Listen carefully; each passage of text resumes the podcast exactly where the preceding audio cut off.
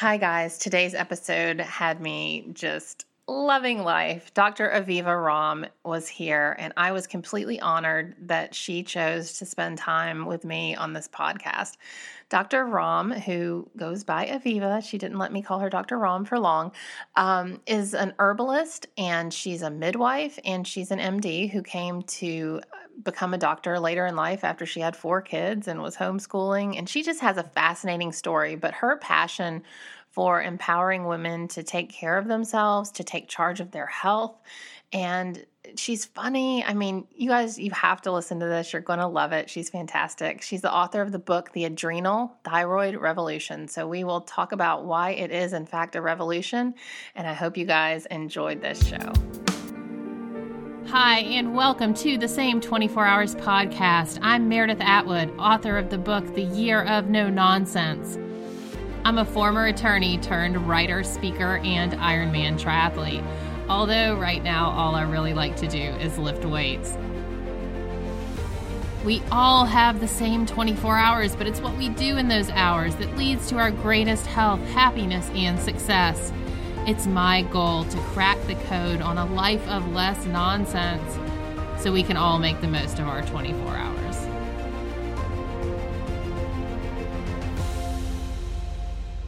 So let's get started. I am extremely excited about our guest today. Dr. Aviva Romm is here. Hi. Hi. Yay. This was a long time in the making. Yeah, that's my schedule. Thank you. I apologize. Thank you for being tenacious. I'm just I'm so excited that we finally made it happen. It's very exciting. Oh. So, um, Dr. Romm, let's start with um, just talking about your childhood and you just have such a fascinating story about how you became you and got into midwifery and all the things that you do. So let's let's just start with your childhood and who who Fat Minnie is. Minnie. okay, first call me Aviva. Please Aviva. call me Aviva. And um, Fat Minnie was this woman. It's a terrible name. She was a, a not disabled, but kind of a very sedentary woman who lived on the first floor of the apartment building next to mine. And she was always the one out there, you kids, don't throw the ball at the wall, you know, kind of like yelling at us. And but in a way, she all she had an eye on us. And we kids in the neighborhood, we had a name for anyone and everyone. And she was Fat Minnie. Um, and really, we could the Minnie Minnie in itself was enough because she wasn't Minnie. She was loud though. She was a powerful woman. um, so yeah, so I grew up in a housing project in New York City, and I have to tell you, when I told my husband, who's from Buckhead in Atlanta that I grew up in a housing project, he was like, because we were, really, you know, this hippie family, and he's like, yeah, yeah, yeah, that's so nice of you to identify with low income people. And I'm like, no, I'm not identifying with, I'm not saying this to be cool. I grew up in a for real housing project. And so finally, about like 10 years and a few kids into our marriage, we were in New York. And I'm like, you know what, guys, why don't you just come see where I grew up?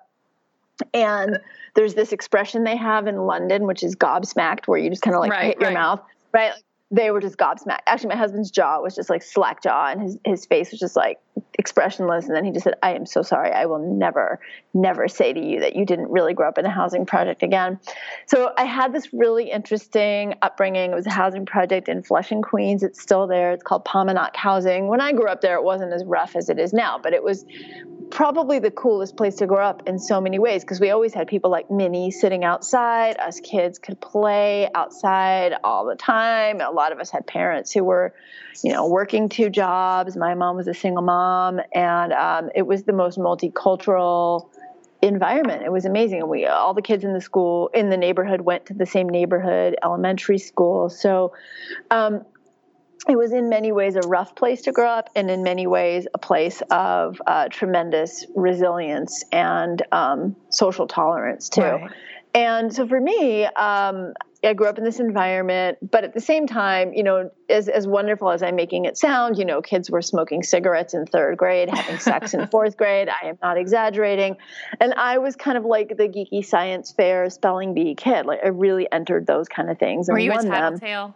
I wasn't a tattletale. Okay. I did get asked to be a hall monitor in second grade, and I thought that was really cool until I realized it wasn't really cool. No, I wasn't a tattletale. Um, I actually got bullied in school um, for being smart. I was um, pretty outspoken. um, yeah, no, I wasn't the tattletale kid. I was just different. And my mom made my own clothes, and my grandma made my own clothes, and they liked to dress us, you know, dress me in nice clothes. And so I dressed a little different than the kids in there. I dressed cool, but just a little different. Sometimes right. had a little bit nicer things, and um, and was often the teacher's pet because I was you were pretty smarty far. pants. Yeah, I was a smarty pants, and so the teacher would often ask me to tutor other kids in the class who maybe came from like we had this one girl marissa who came in in um, second grade didn't speak any english she was from puerto rico and so you know the teacher asked me to sit next to her and help her because i already had finished like second grade by the first month. I'm not joking because i had asked for extra homework over the summer between first and second grade and my mom didn't want me to skip grades so i didn't.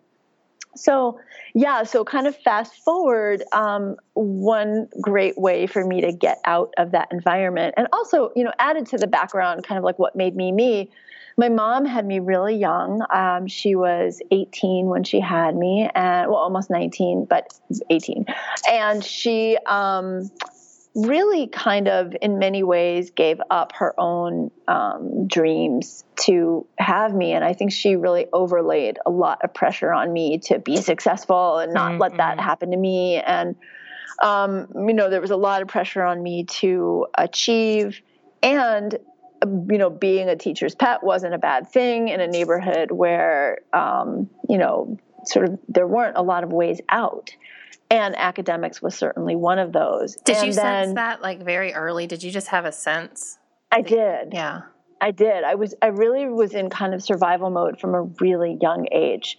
And um, I can remember even like being six, seven, eight, you know, having these like very high achieving fantasies and ideas of how I wanted my life to be outside of that environment. And mm-hmm. um, things got rough when I got older, living in this um, kind of like two bedroom, really, really tiny uh, apartment with my mom and my brother. Sh- I shared a bunk bed till I was 14 in this really small, I'm not joking, apartment. And, um, you know, the older I got, and as we started to get into like the crack era, the neighborhood also got scarier. And um, by ninth grade, I had gotten accepted into uh, New York has these three specialized high schools, and they get some something like I want to say it's like 40 or something create some like tens of thousands of applications every year for something like 6,000 slots. And you take a test and if you get in you get placed into one of those schools. And I got into the high achieving science school which was perfect for me but it was a 2-hour commute each way from where I lived to the Bronx.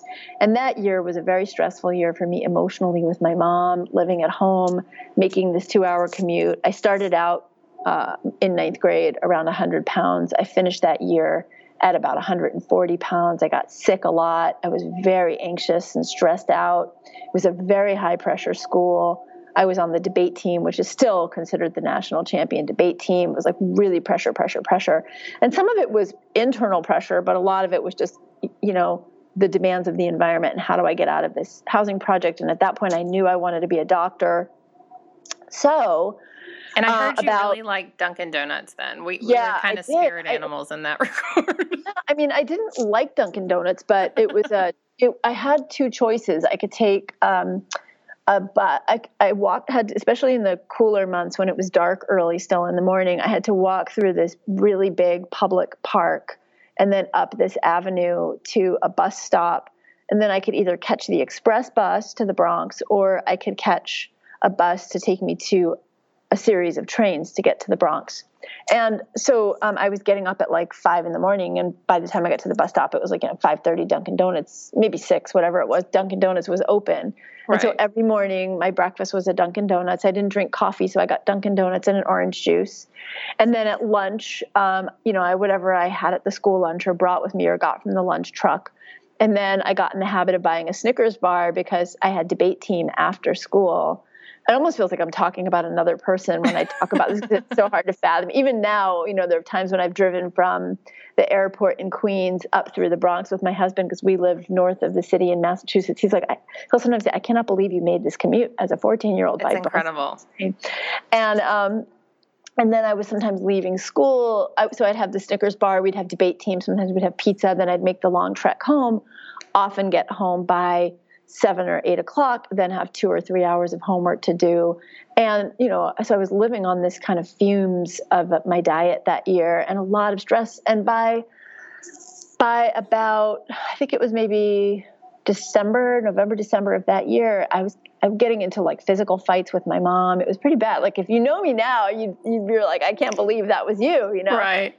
And um, I was just getting, it was just getting like this town ain't big enough for the both of us kind of situation with my mom. And I wrote a letter to Johns Hopkins University because at that time it was still really a letter and a postage stamp and said, Look, I really want to go to medical school. I'm smart. Can I just skip high school and college and can you just take me right to the medical school? And I'll tell you, I wish I had the letter, Meredith, from the person who wrote me back because bless someone's heart, as y'all like to say in the South. Bless right. Someone actually wrote me back and said That's said, incredible. I know it, that whoever that person was was like, if there are guardian angels, that person was it. And they said, You're too young. We can't take you. There weren't even like the seven year fast track for college medical school programs that I was asking to skip high school and right. college, kind of like not very timid there.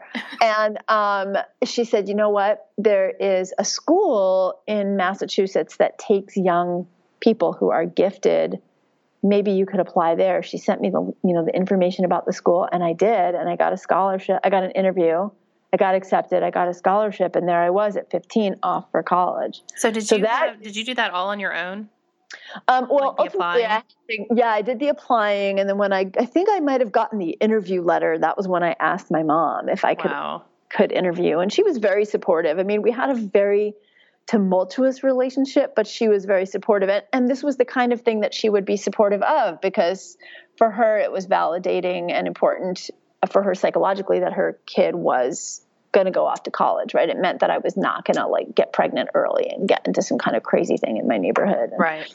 And so I did. I left at 15, um, finished, I basically sort of scraped my way through that last year of um, my high school uh, which was ninth grade, and then off I was to college that September. Wow. Yeah. And so you did not go straight to medical school. No, I have a very circuitous route. If you've ever seen, there's this comic, like a graphic that says what people think is success, and it's a straight arrow. Right. like what success really is, and it's like a, you know, it looks like Spaghetti Junction. Right. Um, down over there, that in uh, where's 85? We used 85 to be Spaghetti Junction. Yeah, yeah, down yeah. in Atlanta. Um, so yeah, I went to college. I started that September at 15 and I, within three months, was a vegetarian, tree hugging, herbal studying, midwifery studying, bead making kid with dreadlocks. Um, still doing my classes, but in within that year, I quit college, apprenticed myself to a midwife in Boston, and started the rest of my life. Um, actually, met my husband, the man who became my husband that year, and then spent the next 20 some odd years as a home birth midwife, herbalist, homeschooling mom before I then cycled back around. It was like about 10 years in the making that I cycled back around to the idea of becoming a physician. There was something inside me that just still really wanted to do that.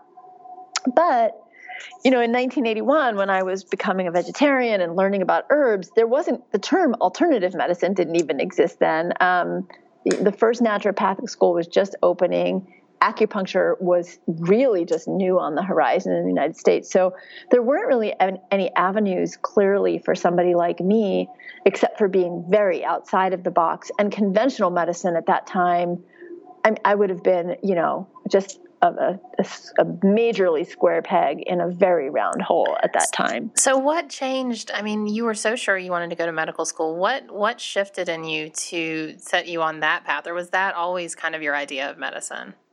Uh, the alternatives. Yeah, no, I wanted to be a neurosurgeon and you know win a Nobel Prize, and I'm not kidding when I say right. that. I really thought. No, I believe gonna, you.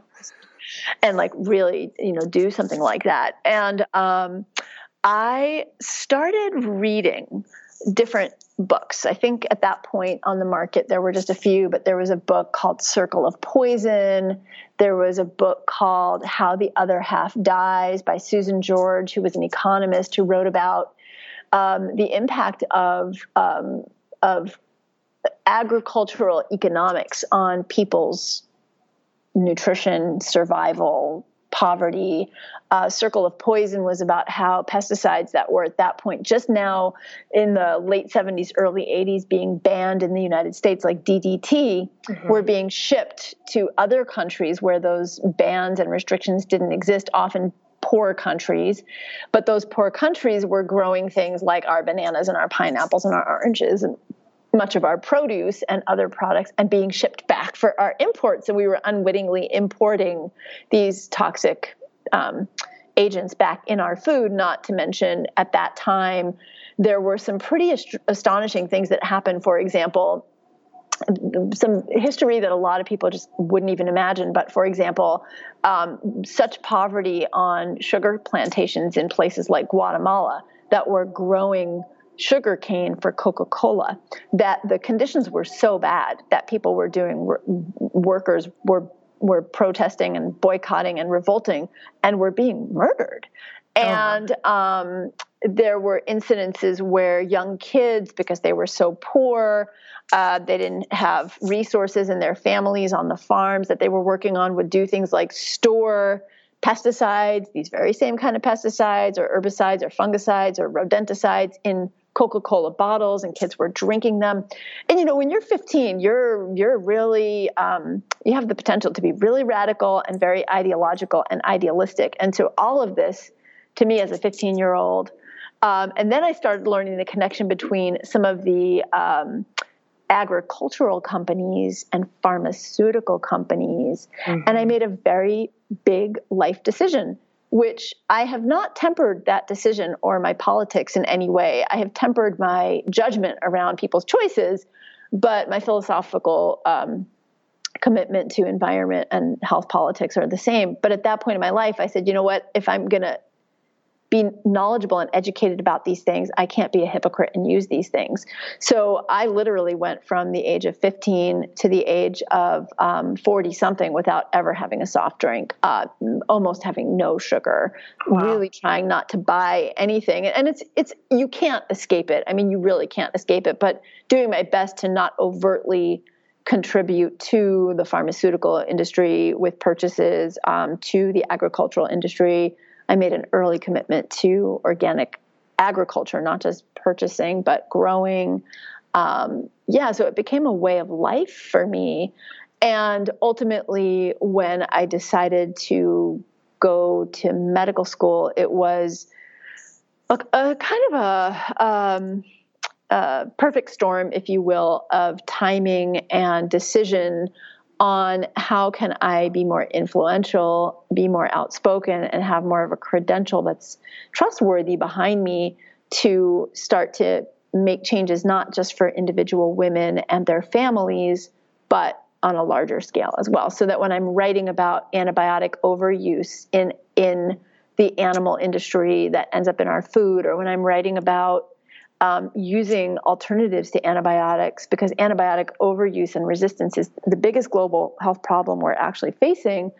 I'm doing that not just as an herbalist or midwife, which has its own entire legitimacy and credibility, but is still fringe enough that it doesn't get the same traction as when a Yale MD says that. Right, right. Yeah. So when you decided not to contribute to this, you know, sugar culture, was it a natural progression to go and, and become a midwife? Because you were like, how did you start delivering babies? it kind of it kind of all happened at once. So I made this decision uh, because I met this guy. Well, I didn't make this decision. I met this guy who was like just super hot to me at the time. I thought he was so hot. And did so, he have dreads too? He had long hair. He, his family is um, Mexican Mayan ancestry, and um, like he was beautiful and uh, very like alternative hippie. And he was the one who introduced me to uh, the, all, a lot of these concepts. And he handed me a copy of a book called Spiritual Midwifery, and that was when I was 15. And that book was a turning point for me in terms of it was really the first alternative medicine book I got. It was before I got any herbal book or anything else. And so my awareness, if you will, was was um, shifting around um, birth and food and medicine really all at the same time interestingly at that time he also gave me um, a science scientific paper that was written by a gentleman named stanislav grof who wrote a book on he, uh, an article called the perinatal roots of war. He's a fascinating character that we could have a whole episode chatting about just, just in and of that. But he was a psychiatrist who had done work in czechoslovakia where he was from on um, LSD research. He was actually hired by the US government eventually to do psychedelic research. It's a very complicated story. But as he was doing this research, started witnessing people experiencing what appeared to be remnants of birth trauma. And he ended up writing a paper on how the um, methods by which we're born and the um, the sort of, um, if you will, milieu of our birth has an impact on some of our psychology and our development as human beings. And this is actually now really bearing out, interestingly, in the medical mm-hmm. literature as we look at microbiome, epigenetics, all these other factors. But again, to that 15 year old who was so fascinated by this idea of making a difference and taking care of my planet and other people um, in a different way than medicine uh, opened me up to, this idea that being a midwife and having an influence on how babies are born as a part of not just their birth, but how maybe their whole life unfolds psychologically was very appealing to me. So I left school. Um, that man who I thought was so hot actually was friends with the man who became my husband. and between the two of them, I actually met my first midwife and uh, started going to prenatal visits with her and births with her. And um, that started me on my road to becoming a midwife. And then the herbal medicine piece really kind of happened at the same time in that I was looking for alternative ways to treat myself, but also as I learned things, other people were interested, you know, classmates, friends I had at the time. And then as I started attending births, um, I found that the moms and dads who were interested in having their babies more naturally then also naturally wanted to think about ways to maybe treat morning sickness instead of a pharmaceutical or treat their baby when their baby got an ear infection instead of an antibiotic. So it kind of just one thing led to another. It's, and interestingly, you know, I think what was really interesting too is I mentioned that during that first year of high school, I had gained 40 pounds, but I also started to get sick a lot. I had colds, sore throats, um, strep uh, a lot of anxiety. I had terrible hay fever. Um, I think I was probably anemic based, you know, when I think back on the signs and symptoms I had and the diet I was eating. Um, within that year, all of that went away. I mean, wow. Knock wood, I have used an antibiotic one time. I'm 51. I have used an antibiotic one time since I was 14 years old um, and went off to school, you know, or that year between 14 and 15. And um, that was when I got I got sick in medical in my residency because you know you just don't get any sleep and you're exposed to stuff all the time. Lots of cooties. That was residency cooties. yeah. Oh gosh. Yeah. Um, so one of the stories that I've heard you tell um, as a midwife was when you had a doctor who wanted to force an episiotomy on one of your patients. Oh my gosh, yes. I love this story. I had a client who uh, was actually a mom of right because client you had to call them clients because yes. it was all the politics around exactly. Yeah. exactly. So um, as a home birth midwife legally i couldn't have patients because i was an illegal home birth midwife basically. And this was actually i lived in michigan for three years. My husband was the pre- uh, principal of a high school and which is just hilarious because you think back on our background.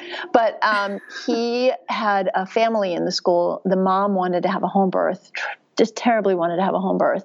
She had had a very traumatic um, experience with her previous pregnancy in that she lost the baby at eight months old due to something called RH incompatibility, which actually made her too high risk for home birth right. medically. So she just implored me to come to the hospital with her. And so I did. I did some prenatal care with her just so she felt like she was getting a little bit more of the support and care that she really wanted. But she was legitimately high risk and needed to have a lot of medical testing along the way. So when she went into labor, I was with her at the hospital. And long story short, by the time she's pushing, the OB has come in, and this man is like he's so huge. He's a like he's like a linebacker on a football team. You know? What is with OBs? I don't giant know. and having giant hands. This man was gigantic, and he was so gigantic that his his um his scrubs were like high waters. I remember like they didn't have pants that fit him. and I remember asking one of the nurses what his name was, and I think I think his name was Dr. Brown and or Dr. Green, and she said his name is. I said, "What's his first name?" And she said, "Doctor." it was like the barrier was there. And keep in mind, I was like a home birth midwife. I was not a doctor at the time, and. uh so this woman is pushing her baby out, and she's had so many interventions, and she's having to be monitored. And the one thing she was like, Aviva, I really don't want an episiotomy if I don't have to have one.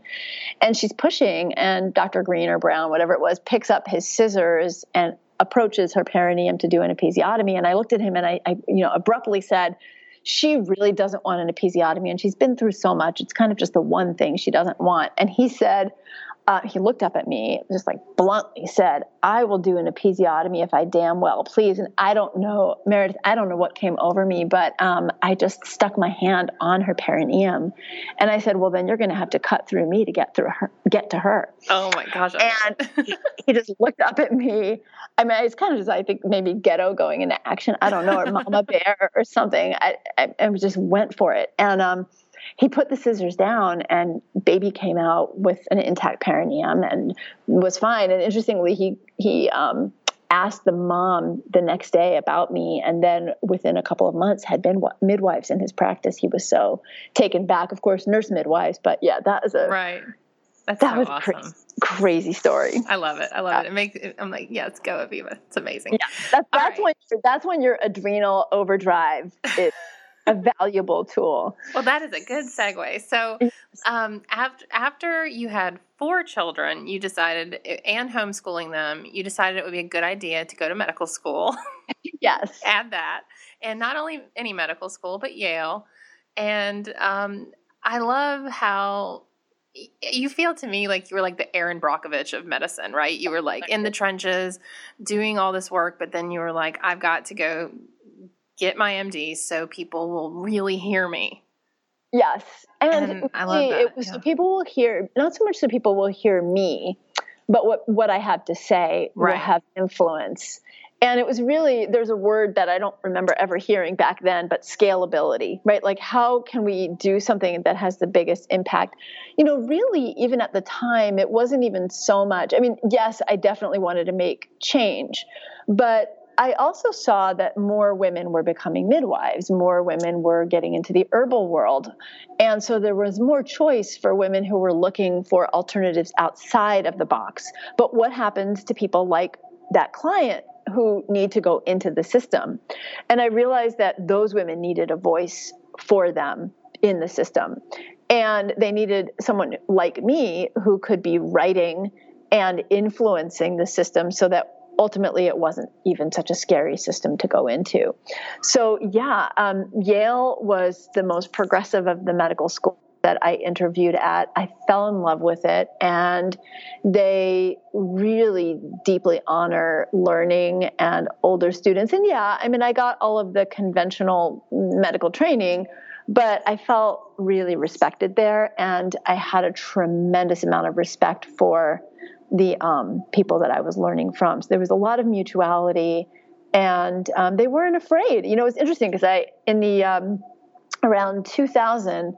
I had a book published on vaccinations. And I'm not anti vaccine by any means, actually, but I do feel like parents need to know the whole story, and the whole story has some ugly parts to it, ugly truths that were hidden, mm-hmm. and need to be able to make an informed and educated decision, and need to have the right to make a decision without being told they're not going to get medical care or they might get evaluated by social services and have their kids taken away.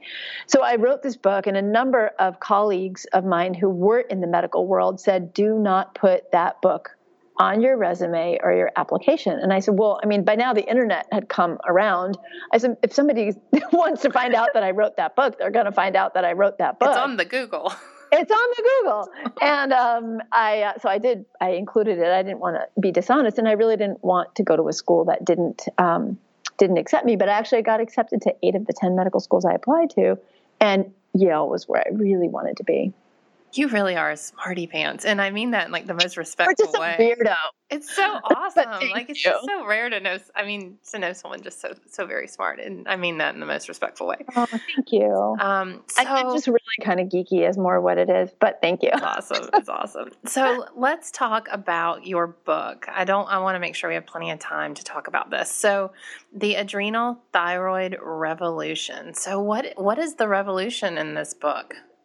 Yeah, the revolution is a few things. You know, when I was writing the book, I came across this quote early on that even now gives me chills when I say it. And it's when sleeping women wake, mountains move. And it's a it's a Chinese proverb. Mm-hmm. And I thought to myself of all the women and it still kind of actually all makes me get a little bit emotional. Um, but all the women who, in the extreme, who are struggling with fatigue, overwhelm, autoimmune diseases, um, depression, uh, all the things that keep us from living our best lives. And I thought, wow, I mean, if you could give those women back or help those women even more appropriately to say, take back their energy and take back their lives, what a revolution, right? I mean, what could those women do in this right. world? Power of women in this world. And so that's one revolution. The revolution is actually the women themselves being a force of revolution because women are such a force for change in all of our communities and cultures. I mean, look at um, look at you know. Uh, Black Lives Matter. That's moms. You know, there are so many movements. Look at Erin Brockovich. Look at Robyn O'Brien. These are women who are just changing the face of industry and agriculture and so many things. And um, men are amazing at doing it too, but women have a way of doing it that I think is particularly unique and community building. Yeah. So that that's one piece of the revolution. Another piece of the revolution is it's time for medicine to change. It's time for medicine which is built on thousands of year old beliefs that women don't count. And when I say that, I don't mean that with some kind of philosophical or romantic you know, feminist ideology. I mean, quite literally, that the foundations of Western medicine were based on principles that said things like uh, Bacon or uh, Descartes that women and the earth uh, are basically resources for men to plunder and rape and use as they will. And those words, plunder and rape, are in this actual original language when you go back to it. And this, these are the tenets upon which Western medicine has evolved over the past many centuries. And, and when you think about currently Western medicine, means there are tremendous medical biases that exist against women that lead women to. Here's one astonishing statistic 5,000 more women than men die a year of heart attacks in the hospital. And that's because our pain is typically ignored, minimized, relegated to anxiety. So if you're a woman in the hospital and you report chest pain, you're more likely to be give, given a sleeping medication or an anxiety medication than to get a cardiac workup than a man. And this wow. this kind of bias that exactly the examples of this bias under treatment of pain when a woman is in the hospital uh, in the emergency department because she has ovarian cyst that's rupturing or a torsion. I mean, it goes on and on and on. And so the revolution is it's about time for Western medicine to, as as an industry and as an institution and as a helping profession, to sit the f up and wake up and listen to women and take care of women. Um, so that's another piece of the revolution. So no, no small goals there. so two words in the title that are very confusing adrenal and thyroid. So let's talk. I I really did not know what in the world this was until a couple years ago, and and when I started reading about it. So this is a revolution, very much in in its own sense, because most people don't have a clue what this is even about, like what our adrenal glands are and why. Probably because the medical establishment hasn't bothered to make it a focus. Yeah, I actually begged my publisher. I begged him. He's been in publishing for 20 years. He's head of uh, or vice president of publishing at HarperOne, and I was like, "Please, Gideon, can we not put that in the title because nobody's going to know that that's what they have or what it is. He's like, no, no, trust me on it. And, you know, I think well, because you're raising important. awareness. Exactly. Yeah. And he said there are people who are going to get it. And this is, this groundswell will happen. Um, to me, what I wanted to call it was the um, over overwhelm epidemic or something like that. And because what I started to look at in my practice was what are the symptoms that women are experiencing and why are women experiencing why is one in eight women experiencing a fertility challenge? Why is one in four women on an antidepressant or anxiety medication? Why are why is autoimmune disease affecting 24 million people and why is it one of the top 10 leading causes of death amongst women why why are these why are women who are in their 20s experiencing significant enough brain fog to actually have cognitive dysfunction. What is going on? And i started looking at really what I kept kind of looking under the hood, going, something connects all this and it doesn't make sense. Why are so many women having thyroid problems, for example? It doesn't doesn't make sense.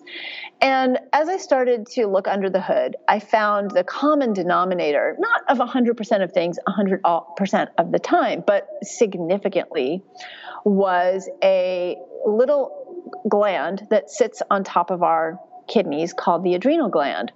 And even that is kind of a, a, little bit of a limited way of looking at it. The adrenal gland is part of a system called the hypothalamic pituitary adrenal axis, or more simply put, the stress response axis. It starts in our brain, it goes to these little glands. Glands are just organs that produce hormones or chemicals, they secrete something. And uh, these these glands we have one on each kidney. They're so tiny. I remember the first time i was in a kidney surgery after years of talking about the adrenal glands as an herbalist um, i saw them. I thought that's it? You know they're so small. And they, you're they, like why are they not huge with a flower on them i know. Like they should be flashing like a like an emergency hazard sign or something. Right. um, but they're really teeny two little tiny pyramid shaped blobs of fat that you you know it's like one of those towns in north georgia. Oh you, you blink and you miss it you know we have those towns in upstate New York and Massachusetts too. Um, and yet these the chemicals that these produce one is called adrenaline which we've probably all heard of adrenaline rushes and the other is a hormone called cortisol truly literally control almost every cell in our body. They control the timing with which those cells are orchestrated, which is really important because you want to make sure that your digestion is happening in the morning and not in the middle of the night. If you have to go to the bathroom, you want to make sure that your immune cells are kicking in to keep you protected during the daytime, but doing their job of detoxifying at night and you want to make sure that your hormonal cycles are regular that your thyroid is doing its job and and these two chemicals these this hormone and this neurotransmitter really are orchestrating all of that. And we think of cortisol those of us who have heard of it as the stress hormone but really it's the survival hormone. And when all is well in our world or even when we have little bumps but we can rebound from them pretty well, those hormones and chemicals are doing their exact perfect job of keeping us healthy, keeping us alert, keeping us able to digest, keeping our blood sugar regulated, keeping our hormones going, keeping our metabolism revved up so we're, you know, digesting and we're burning calories. But when we're under too much stress for too long, as about 70% of Americans say that they are, and even about 25% of Americans say they're under extreme debilitating stress, um, what starts to happen is these beneficial responses actually backfire. So, for example, here are a few simple examples. When you are under stress, your body goes into fight or flight. It's a primitive response that's initially meant for us to outrun a predator or be able to kill the predator. Or something. And I'm a fighter. I just stand yeah and fight. you can tell I do too, right? Like that hand on the perineum. I'm not the flight kind usually. Um, and there's actually a third form of response, which is freeze. So there's fight, flight, or freeze. Freeze is kind of what an animal does, like a deer in the headlights. Right, but human beings just... actually have that too. There are human beings who just panic in the moment and they like they get immobilized. They can't move or speak. That's totally so, my mom. Bless, bless, her heart. Bless her heart. But in a in a panic situation, she's freeze. And we need sure. all those people, right? Yeah. We need the bunny rabbits and the deer. We need the hawks and the eagles, and we need the doves, right? We need yeah. everybody in the ecosystem, and we all contribute socially in better or worse ways based on like I'm the kind of person who fights, but I'm also the person who can interrupt people really easily in a conversation you know, I have to practice listening, you know, so we all have our, our pluses and minuses. Well, I think my um, mom had to freeze because my dad and I were too busy fighting. So she was just uh, like, I'm just going to stand here while these two crazy people. Well, and that's really interesting because the adrenal response isn't only just a physical response. We develop adaptive behaviors along the way that sometimes then backfire too. So, for example, when you have to fight or flight, fight or flee, um, your body needs to release a lot of blood sugar so that your muscles get really energized. And so it does that by producing cortisol. It also makes your heart rate go faster and more blood and oxygen go to your brain. It does that by the adrenaline. But imagine this if you're under stress all the time and you're pumping out too much blood sugar all the time, you can get high blood sugar. And the other thing your body's doing is pumping out a lot of insulin naturally to, to mop up that blood sugar after the emergency's over.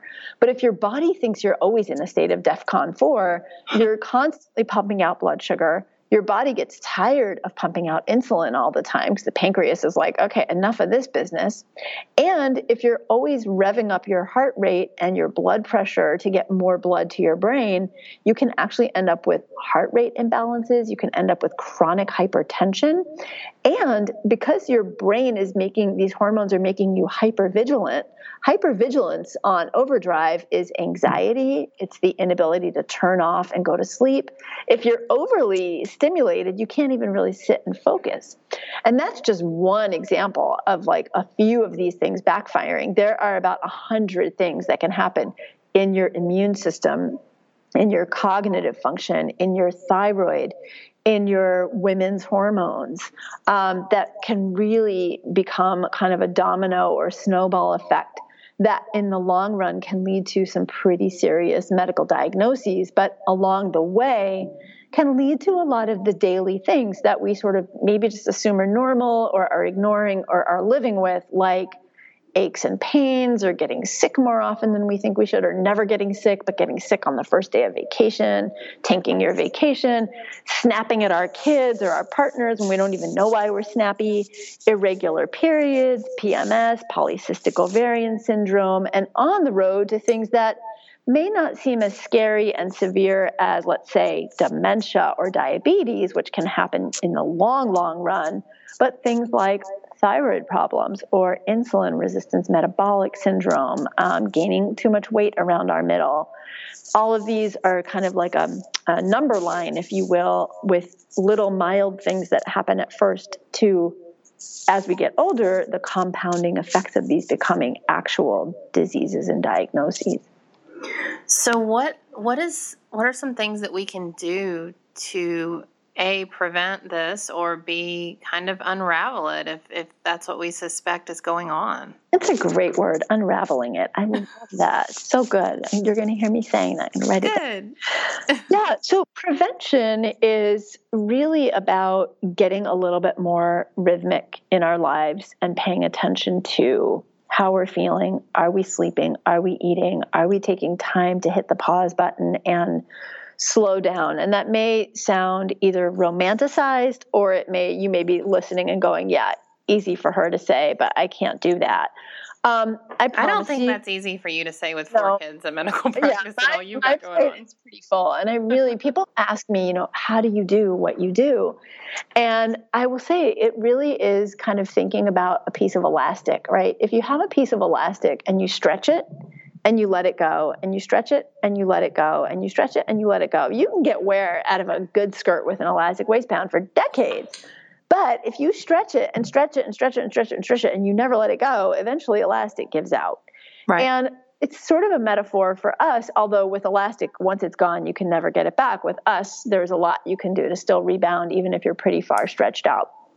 But it is that push and pause, push and pause, right? We have to make sure that even if we're in an intense period of doing things and really busy, um, working hard, managing home, managing young kids, taking care of elderly parents, trying to pay the bills and keep you know keep things going, that we do take some time to stop. And that stopping can be anything that's nourishing for you. I mean, it, yes, you can meditate. Meditation is great for healing these imbalances. And numerous studies show how even just 10, 15 minutes a day of meditation can reset your cortisol.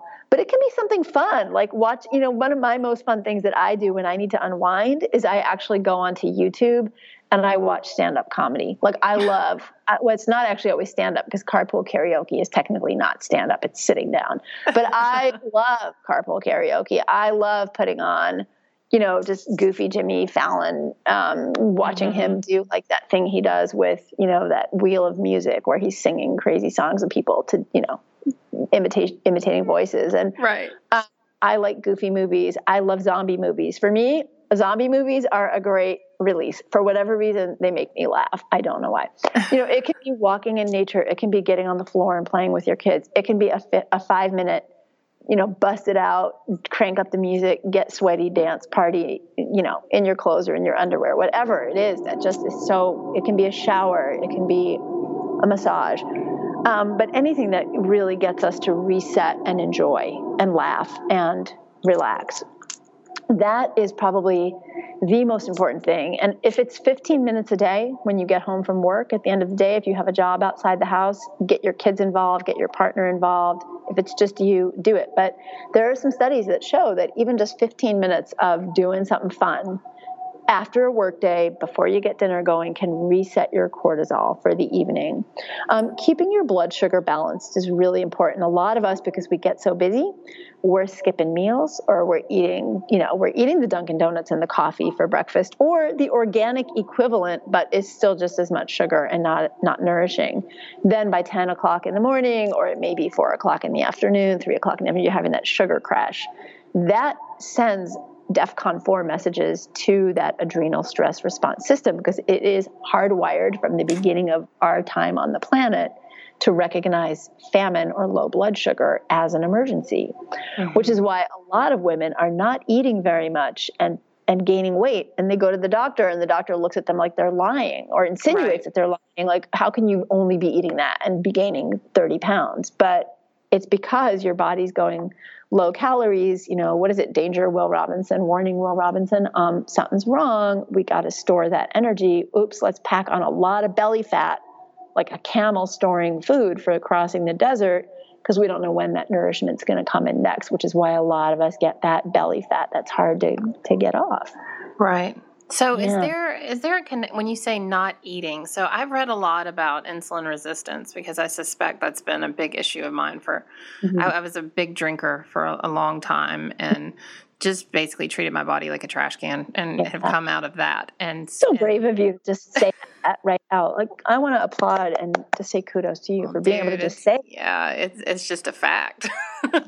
I hear so you know in in trying to unravel i'll use that word again trying to unravel my own you know health i've read a lot about insulin resistance and the benefits of of fasting for you know methodically fasting not just yes. not eating so do, is there a distinction and maybe that's too big of a topic no but. no we can totally talk about it so yeah it's a fascinating area and a lot of cultures have um, fasting built into um, either their religious practices or their food practices. For example, my best friend's husband is from Ethiopia and he doesn't eat any dairy products or any meat. Um, I think it's three days a week. Uh, in the Islamic culture, there's Ramadan, right? There's basically fasting all day until dinner right. um, for a month. Uh, the Jewish tradition has multiple fasts built in throughout the year. This is very common. Um, Buddhists fast. And um, so the idea of fasting is actually thousands of years old, and it's probably based historically on times when food was naturally leaner in our environments versus times when food was naturally more abundant. The problem is is that when we fast, if we break that fast with lots and lots of carbs or sugar or we eat too much when we break that fast, we are genetically hardwired for something called feast or famine. And so, in times of famine, our bodies want to store energy. That's why cortisol makes us store fat. It makes us store calories. It's why cort- it's why cortisol turns down the thyroid because it makes you have a low thyroid, so you're not metabolizing energy that's just not available in your environment. But when we're in constant times of abundance, we store all that excess energy. It's a complex mechanism. Mm-hmm. So, what we have to do is think about fasting and think about it is it beneficial for that individual? and how can we do it in a way that is beneficial?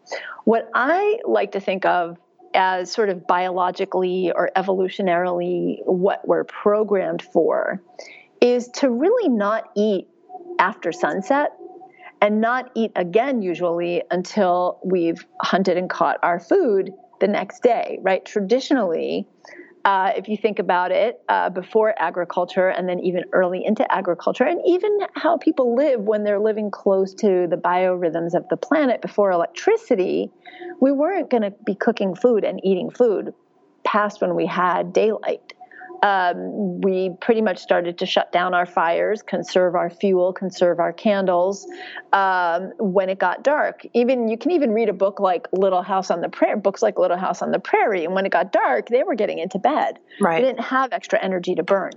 And then when they got up in the morning, it wasn't like everybody just gathered around the breakfast table. No, you took care of the animals. You maybe had to go get the eggs from the chickens. Uh, it was a process. So breakfast may have happened you know, later in the morning after the chores were done.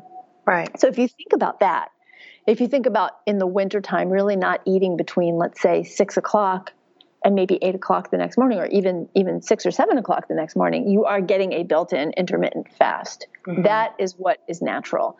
And outside of pregnant women breastfeeding moms and sometimes diabetics who may need to eat more later in the day, uh, in the evening, to get that extra little bit of, of um, blood sugar steadiness before an evening medication. Um, most people really benefit from that kind of a natural, if you want to call it intermittent fast. So, in my medical practice and in my book, also, I really do encourage people to not eat during those hours. Now, I will say this because I had written the book and then I went to Europe for the first time. And I spent a couple of weeks divided between Italy and Spain. And it kind of blew the whole not eating until, you know, after seven out of the water. I mean, people eat there at eight, nine, ten o'clock at night, and they'll eat, a, you know, they'll start an eight o'clock dinner and eat that eight o'clock dinner until 10 o'clock at night with alcohol and bread and everything. But I think that people are, you know, eating communally and eating slowly like that is very different than gobbling down a meal at eight o'clock at night that's got, you know, 1,200 calories because we're eating a Big Mac and fries and while Coke you're or, completely stressed out with the kids right, screaming. While you're completely stressed out and in front of the TV. And, mm-hmm. studies have shown that if we eat in front of the TV, we automatically eat almost 50%, 30 to 50% more. If we're eating out of a bag of chips while watching TV, if it's a big bag of chips, we're more likely to finish that whole bag of chips. So, you know, there are complex factors that go into um, why eating like that may be different. But also, we did also find that when we were in Europe, we often didn't eat breakfast, we had brunch. So right. even there, if you're eating dinner at 9, 10 o'clock at night, you might not be eating again until 10, 11 o'clock the next day. So, um, and what you're eating is different, portion sizes are different. But fasting can be in that way very beneficial. And I do have some patients in my practice who have some insulin resistance and weight loss resistance where I will encourage them to extend that so that maybe their meal at dinner ends around 7 7.30 they don't go to bed you don't go to bed within about three hours of eating because that's important for cortisol as well and then maybe for those few women encourage them not to eat until about 10 11 o'clock in the morning and eat something healthy. Because if you're hungry and then you gorge out or even eat a big meal of largely carbs because that's what we tend to want to go for carbs and fat right? Crunchy salty or sweet when we're really really hungry then we're actually um, defeating the purpose. It's counterproductive because then your body will want to hold on to and store all those calories because it thinks you're in a famine. Most women, interestingly enough, do better. At least this is what scientific studies show and what a lot of women experience when they are actually getting more like three regular meals uh, with a little bit of carb at lunch and a little bit of carb. So, carb being some kind of a whole grain or a starchy vegetable like a sweet potato. Mm-hmm. And that has actually been shown to be better for most women at regulating cortisol and losing weight. So, a couple of studies have shown, for example, for women, eating some form of a healthy starch at dinner and then going to bed not within three to five hours, they actually have healthier nighttime cortisol, less sugar cravings and carb cravings the next day, and overall, over time, actually have healthier weight regulation. So it's an, you know it's a very individual thing, but there have been some really promising studies on strategic fasting. For Very women cool. who want to try it, I usually recommend doing the inter- intermittent style, like we've talked about, or picking one day a week and maybe eating lighter, having broth that day, soups, um, you know, smoothie or shake, but keeping it really light.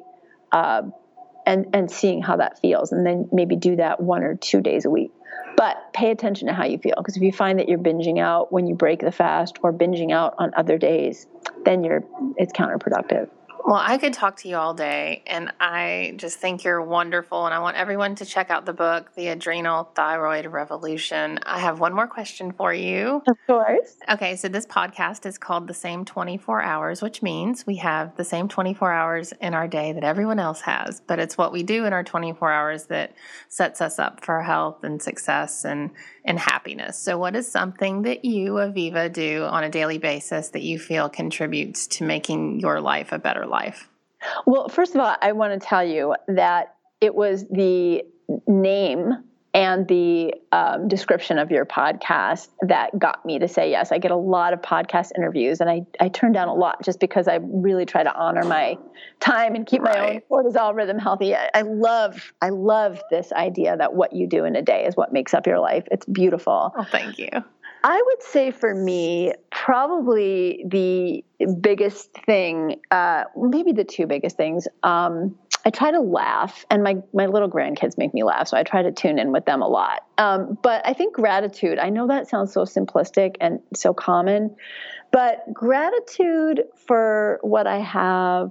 You know, when I'm in a busy time crunch with a book or producing something, reframing that from like, oh, I have to do this to, oh my gosh, I'm so grateful I get to do this. Yes, probably is the biggest the biggest charge for me is just I'm so grateful. I'm so grateful I get to have work that I love and interact with people like you who are amazing. Um, Absolutely. Yeah. Gratitude is everything. And, and I always tell like my athletes or when I give a talk that if you can't be brave, then just be grateful because mm-hmm. you will find bravery and you will find everything you need if it comes from a place of gratitude. So or soul it's sisters so true. It's so true. And it doesn't mean denying the crappy stuff that might be happening in your life, but if you can find one kernel. So my husband and I actually, you know, to get very, um, you know, kind of granular about this, we actually started uh, a little practice, and we don't do it every day, but we we kind of try to have it a, a general part of our life, which is when we wake up in the morning, one thing we're grateful for, and one thing we're looking forward to that day, and that just sets my day off right. Oh, that's good. That's good. Well, thank you so much for your time. I'll post all the links to all the amazing things you're doing. And your podcast, Natural MD Radio, is fantastic. So I want thank everyone you. to check that out. And um, I just wish you the best of luck, and I'll be following all the things. Thank you so much for honoring me with space and time in your life and having me on your show and sharing my work with the world. Absolutely. Thank you for joining me on this episode of The Same 24 Hours. Remember to rate, review, and share this podcast. It really matters. I appreciate it. See you next time.